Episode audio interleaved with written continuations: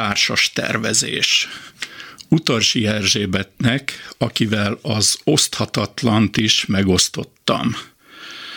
Most, hogy így stabilizálódott a helyzetünk, nem tudom, miért kell, hogy jók legyünk.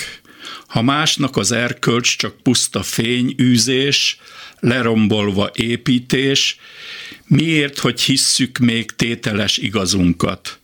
És ha már az igazság semmit nem mond a mának, miért, hogy csillapítja dühünket a bánat?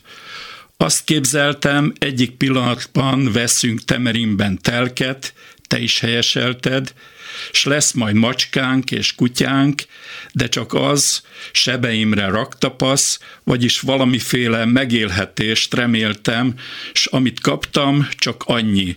Fél nap alatt feléltem, egyszer csak elkezdett hullani a hó, még jó, hogy a szobánkban hideg van, akkor fázhatsz, amikor éppen akarsz. Ennyit azért megadhatok neked. Van még tavalyról fűtőolajunk, majdnem hetven liter, s feláldoztuk egy kályháért a telket, ami még tartotta bennünk a lelket.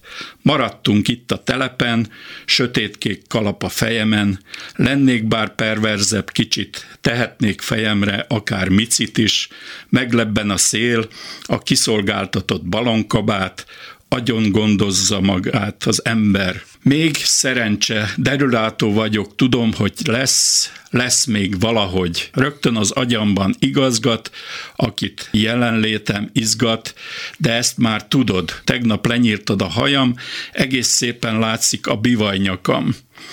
Velünk minden csak előre halad, vagy hátra. Szükséged lenne egy kis nagy kabátra.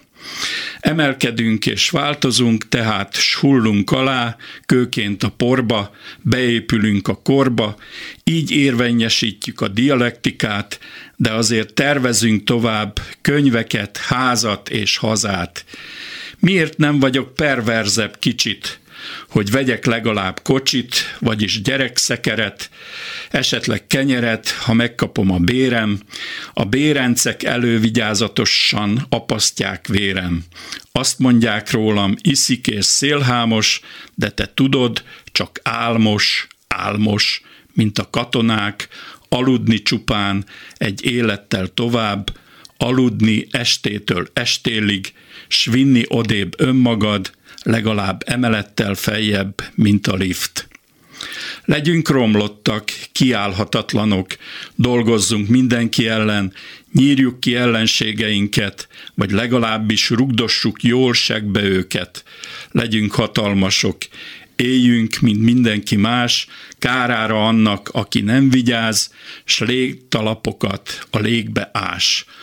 Hallgattam embereket elkörsöl beszélni, kik maguk között megosztottak hatalmakat, s hallgattam egy pillanatra, azt képzeltem, lesz majd lakásunk, vagy legalább valami albérleti kályhánk, amiben néha napján az időzített tüzelőt hánynánk.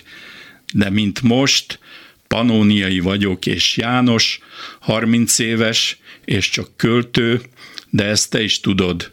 A földdel kéne tudni bánni, s lehet ennél szebbet kívánni. De hol a földem, legalább talpalatnyi, ahol a fogamat, ott bírnám hagyni. Még jó, hogy kimerítettem az optimizmusom, s vagyontalanságomat, és az utókorra hagyományozom.